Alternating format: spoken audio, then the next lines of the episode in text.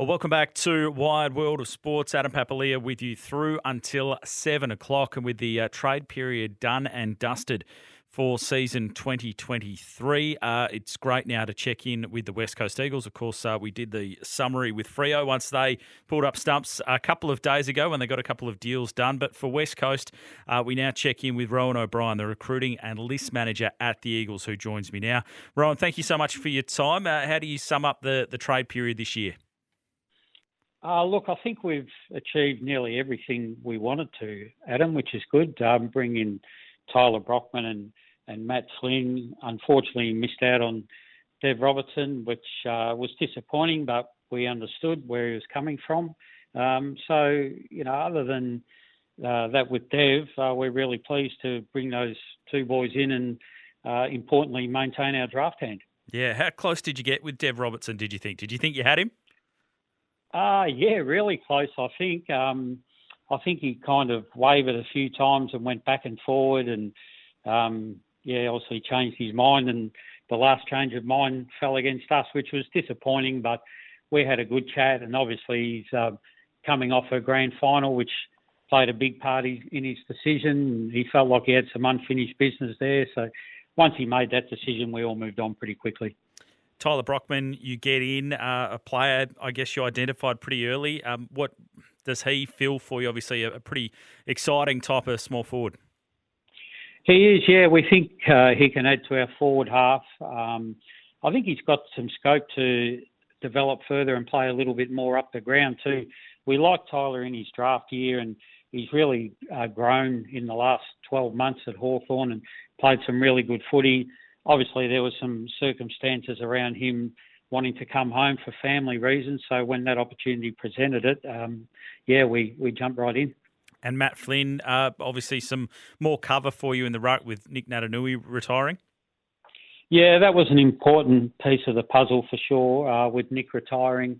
Uh, and we think uh, Matt's got some really good A F L footy ahead of him. He's already performed well at the level, and he's a really good counterbalance, we think, for Bailey Williams, who's probably more suited to playing as a forward ruck, and did a great job for us this year carrying the load. But with him and Matt working together, we think that'll go really well. It's been a, a big period for the club. Obviously, coming off a, a poor season, there's been a, a lot of turnover. What number are you up to now in terms of list changes? There was sort of nine or ten delistings, wasn't there? And now, obviously, some players coming in. Yeah, around that mark. I think, um, yeah, there's it would be close to that. And we've brought a couple of players in, and we'll probably uh, have at least four picks in the national draft and one or two in the rookie draft. So uh, it'll be a fairly big turnover, but we'll get some further youth in, uh, which has been a goal of ours for the last few years, and um, we're really excited by that. Obviously, as the list manager, you must be excited about having early picks. Yeah, it's um, it's a little bit different. So obviously, we... We had two early picks last year um, with uh, uh, Elijah and Ruben coming to the club, and I think that was our first top ten pick uh, since two thousand ten. So that was exciting, and um, we'll bring some more young guys in at the front of the draft this year. So it is a, a change, and whilst you don't seek out to do it, uh, when you get those opportunities, you, you certainly get excited by them. How many times over the last few months have you been asked uh, if you're going to trade pick one?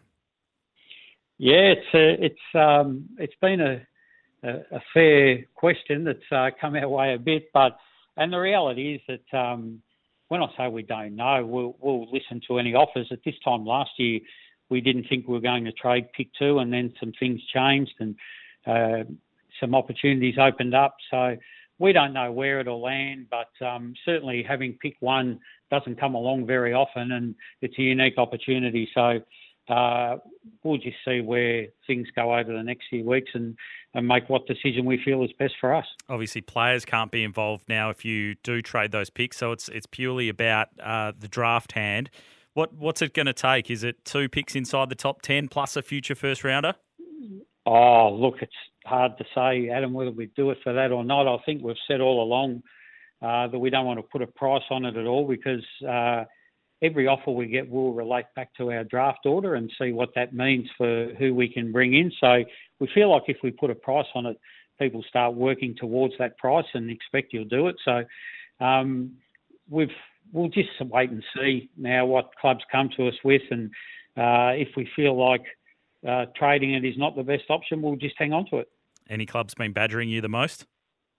Not really, to be honest. I think, to be fair to them, they've probably got uh, a few things they've got to do in this trade period themselves in terms of um, having priorities around getting players in, or, or players might be leaving. So they really need to get that out of the way. And if if they do want to um, put an offer to us, I suspect it might come a bit more once the uh, selections only period starts. What have your discussions been with Harley Reid? He's clearly the number one pick that most people think will be going there. Um, in terms of him as a player going potentially at pick one, like how big's the gap? Can you put it into a, a, some sort of information for us between, say, where he's ranked at probably pick one to the rest of the draft and onwards? Uh, yeah, look, it's an interesting question. I, I wouldn't like to quantify it. I think Harley's obviously an exciting talent and a high-end talent. Um, and he's probably, you know, if he's not pick one on everyone's draft board, he's he's not far behind that. So uh, I think a, a number of other boys really perform well during the year. And if there was a gap, they closed it a little bit during the year. So I, I don't think Harley's miles ahead of everyone. Uh, he's he seems to be nominal pick one. Um, but, yeah, we'll just see how that plays out. There's a little bit more information to come in yet, so we'll work through all that. There was uh, a few headlines across the weekend with uh, Jack Darling's name thrown up, uh, suggested that the club were, were looking to trade him or throwing him up for trade, Elliot Yeo, as well as Liam Duggan. Have, did you have any discussions about any of those players? No, that really came out of nowhere, to be honest. Um, I don't know how that came about. Uh, obviously, the boys um, had one or two questions when they heard about it, but we just reassured them that it hadn't been discussed at any level, and that's not what we're planning to do. We spoke about it on the show last night um, and sort of talked about how, how difficult that sort of period can be to negotiate when there's so much speculation being thrown up and players' names and, you know, people trying to put together speculative mega deals and, and that sort of thing. But at the, the front of things inside the club, it can be difficult, I guess, if, if players' names do get thrown up. Yeah, look, it can be a little bit, I guess, more so for the players. For us, it can be a bit frustrating if you know that um, it's not happening, and somehow, for whatever reason, uh, people want to, you know, get it out there. And you know, I, I get that that happens too. But um, yeah, it's it's a really interesting one. Obviously, there's great interest through this period, and, and people are trying to look at ways to get things done. But yeah, somehow along the way, some things seem to get thrown up that really were never a chance at all. Did you feel like you didn't need to sort of look at exploring to trade any more of those senior players because you'd had quite a lot of experience leave the side already? Yeah, look, I think so. I, I, and I think having those guys with experience is important for our younger players.